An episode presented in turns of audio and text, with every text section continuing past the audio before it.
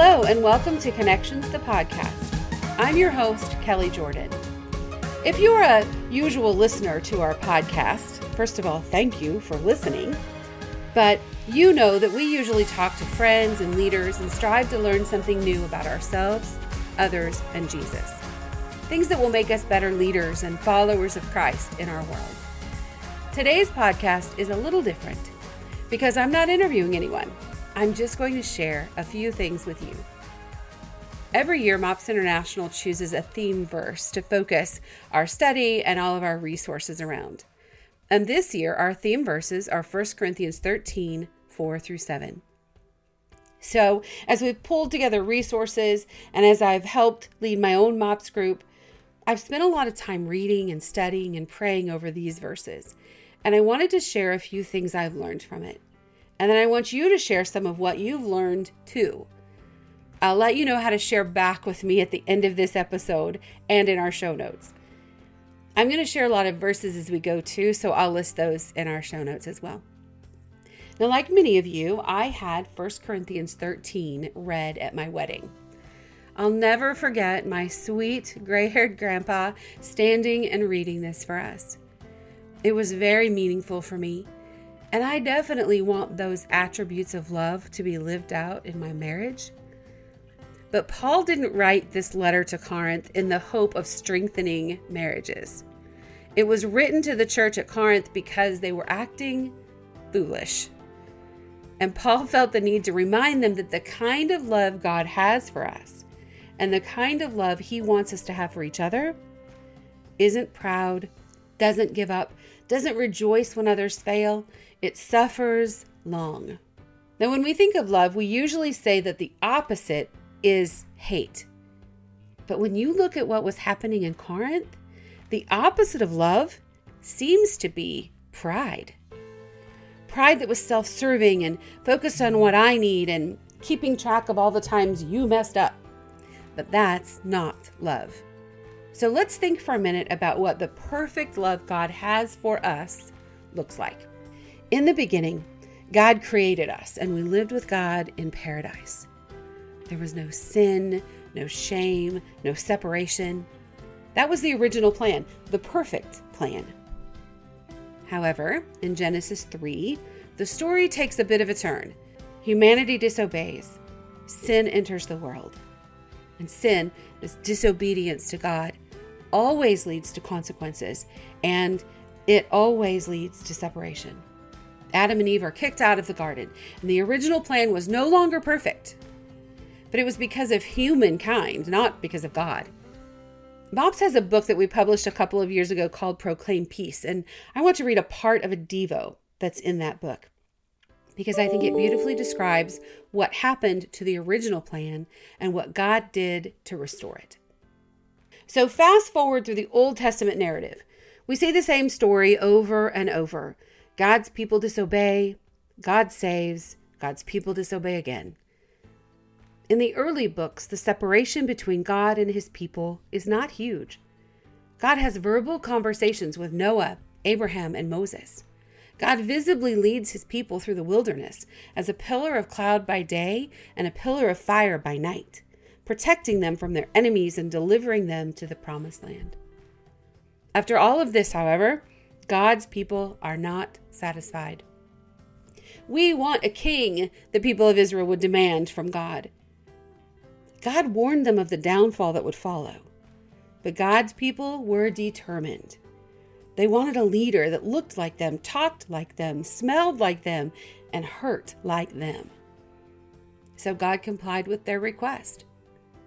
Israel had many kings who showed incredible leadership, leading Israel to become one of the strongest and most admired nations in the world.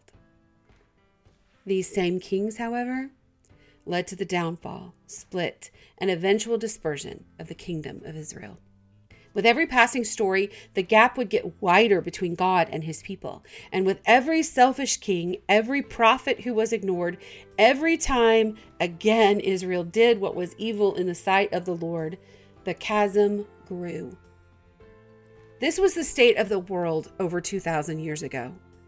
The most chaotic, restless, hopeless time in the history of God's story. It's at this point in the story, at the end of the Old Testament, when we arrive at what is known as the 400 silent years.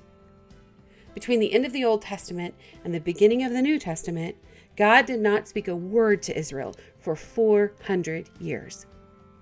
No voice in the wind, no prophets, no judges, no kings, no more promises, no hope. But when the fullness of time had come, God sent forth his Son. That's Galatians 4 4.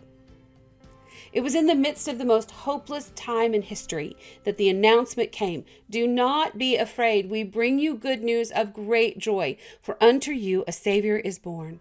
The multitude of angels would sing, Glory to God in the highest, peace on earth, goodwill toward men. It was on that silent night that God did the unthinkable. Creator God, King of the universe, got up off of his throne and moved toward his people. This gap had been separating them long enough. The peace of God was such a foreign idea, a forgotten reality, seemingly a fairy tale, but God had a plan. As God moved toward his people, he moved from a God who could sympathize with his people to a Savior who could now empathize with his people. He was getting his perfect plan back on track, but it required a perfect Savior who ultimately was the perfect sacrifice.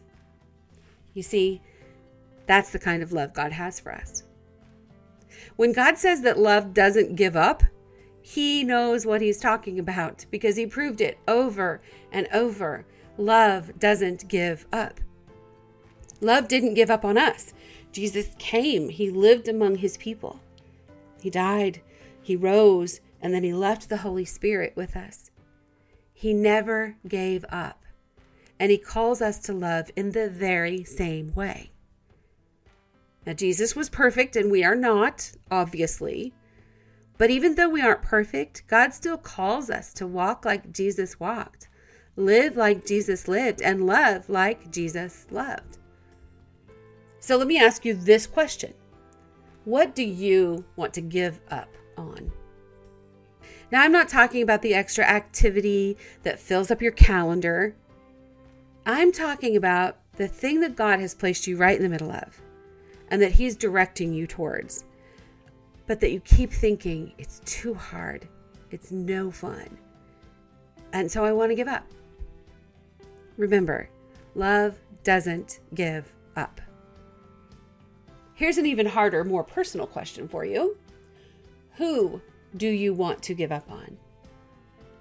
Who is that person in your neighborhood, your MOPS group, or maybe even in your family that is so hard to be around, so messy, so difficult, or maybe just so annoying. That person that you just can't seem to get through to. That person that you just have nothing in common with. Who do you want to give up on? Well, here's my advice and the example that Jesus lived out. Don't. Don't give up. Love her love him, be patient, kind, long suffering. With that person in mind, let's read 1 Corinthians 13 4 to 8. But before I do, I want to remind you about what was happening right before this in Scripture. The people of Corinth were arguing over whose gifts were better. My gift of preaching is more valuable than your gift of hospitality, or the fact that I'm a teacher is better than your way with numbers. That's the attitude Paul was addressing here. And every version of scripture that I've read this passage from, it's absolutely beautiful. But I'm going to read from the message right now. Love never gives up. Love cares more for others than for self. Love doesn't want what it doesn't have. Love doesn't strut, doesn't have a swelled head, doesn't force itself on others, isn't always me first, doesn't fly off the handle, doesn't keep score of the sins of others, doesn't revel when others grovel, takes pleasure in the flowering of truth, puts up with anything, trusts God always, always looks for the best, never looks back, but keeps going to the end. You know what is so interesting that I learned while I was studying this chapter? 1 Corinthians 13 doesn't mention God once doesn't mention his name. But Paul's purpose is to show humans what God's love looks like lived out in their own lives. Paul is calling out the Corinthians on their stuff, on all their problems, and he's showing them that the real issue at hand is not whose spiritual gift is greater, but rather the issue is their lack of love for each other. That's the root of their problem. You see, at our core, I think each of us knows that we are made to be loving. That's why we get so upset when we hear about violence and hate in our world because we know it just isn't right. Let's look a little further into 1 Corinthians to chapter 14, verse 1. 1 Corinthians 14 starts out by saying, Follow the way of love. Some versions say, Pursue love. The message says, Go after a life of love.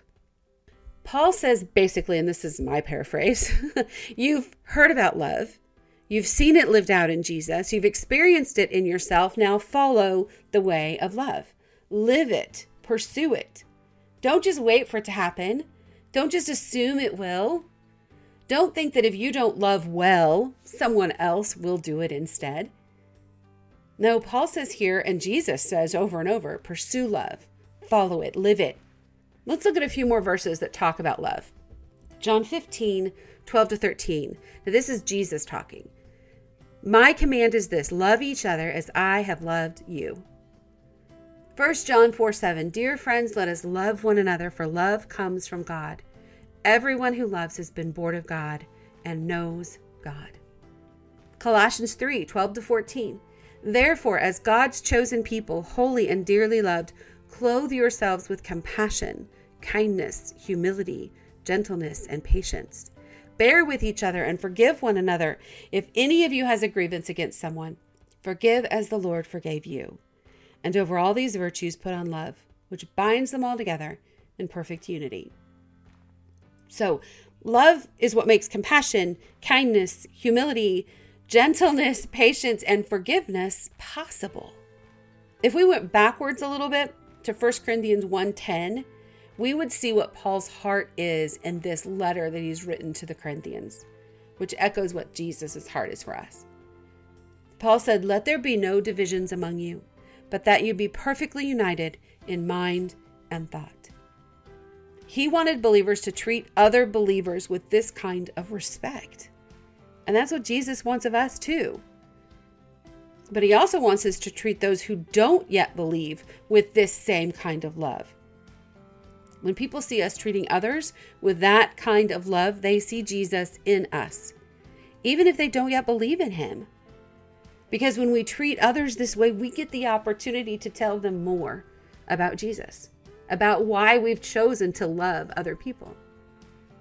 You see, what you believe about love will show up in your life. Love becomes your logo, it becomes the thing people remember about us. A logo is a graphic mark, an emblem, or a symbol used to identify a company, a product, or a brand. A logo communicates the unique identity and vision of the thing it represents. A good logo is memorable. It differentiates you from everyone else and it fosters loyalty. Now, as soon as I say the word logo, something popped into your mind, right? Some image that represents a company or a brand and it has meaning built within it. When people see the logo, the belief system, the values, mission, and vision of the thing represented are what people remember and what they tell their friends about. Jesus tells us that love should be our logo. As his followers, the things that should differentiate us from everyone else, the thing people should notice and tell their friends about, is how much we love people. That love for people, the love for us, is what drove Jesus to do all he did. And it should be what drives each of us. In John 13, Jesus and his disciples gathered together for Passover. Jesus began the evening by washing their feet, which was usually the job reserved for a servant. But Jesus told the disciples that he wouldn't be with them much longer because he was going to be betrayed. And then he gives them a new command. John 13, 34 to 35 says, a new command I give you love one another. As I have loved you, so you must love one another. By this, everyone will know that you are my disciples if you love one another. He said it three times in two sentences. In this particular passage, Jesus was talking straight to the disciples, to his followers. Love one another. Stop arguing over who's bigger and better and more important, and love one another. Let love be what the world remembers about you and how you treat each other as fellow believers, unified in mind and mission. And then love others. Now, the beginning of this verse that I read, John 13 34, it starts with, A new command I give. But the command to love isn't really new, right? The Ten Commandments, given hundreds of years before, were all about how we should love God and love each other. The word new in this passage doesn't mean that it is new as if it never existed before. The Greek word used here means new in quality, superior to the old. The old Mosaic law, including the Ten Commandments, required strict obedience, rules no one had ever been able to adhere to perfectly until Jesus. It's through the old law and our inability to keep it that we see our need for a Savior. We just can't love like that on our own. Jesus tells his followers, I have loved you, and you have watched me love others. Now love each other like that.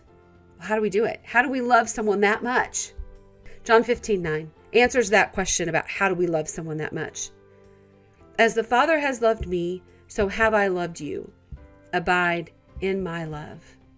That's Jesus talking. Let me read it one more time. As the Father has loved me, so have I loved you. Abide in my love.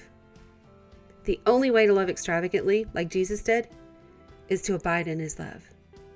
When we abide in him, when we live in him, we don't just pretend to love like him we actually love like Him.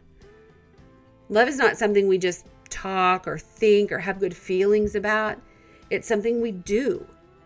And if we love Jesus, it is something we can't help but do because it becomes part of who we are. This is no ordinary year. And the kind of love Jesus wants us to have for each other is not an ordinary love. So here's my prayer for you, listener. Let's adopt the foot washing attitude Jesus displayed and not be afraid to get dirty when it comes to serving each other. Let's show up in the world, forfeiting our own agenda and privilege and loving the strong, weak, old, and young, welcoming the different and embracing the troublemaker. Let's let go of the idea that lifting someone else up brings me down. Let's put more energy into supporting others and less energy into being offended while we offer dignity to others in how we look at them and how we talk about them, because that is what Jesus did. And that is how everyone will know that we love him. Friends, let's let love be our logo. Now, I'd love to hear about what you're learning.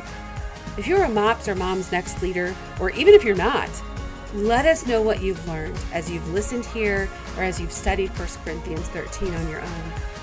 You can email me at leaders at mops.org or go to Mops Leaders on Facebook or Instagram and tell me about how you've let love be your logo this year. Thanks for listening, friends, and I can't wait to hear your story.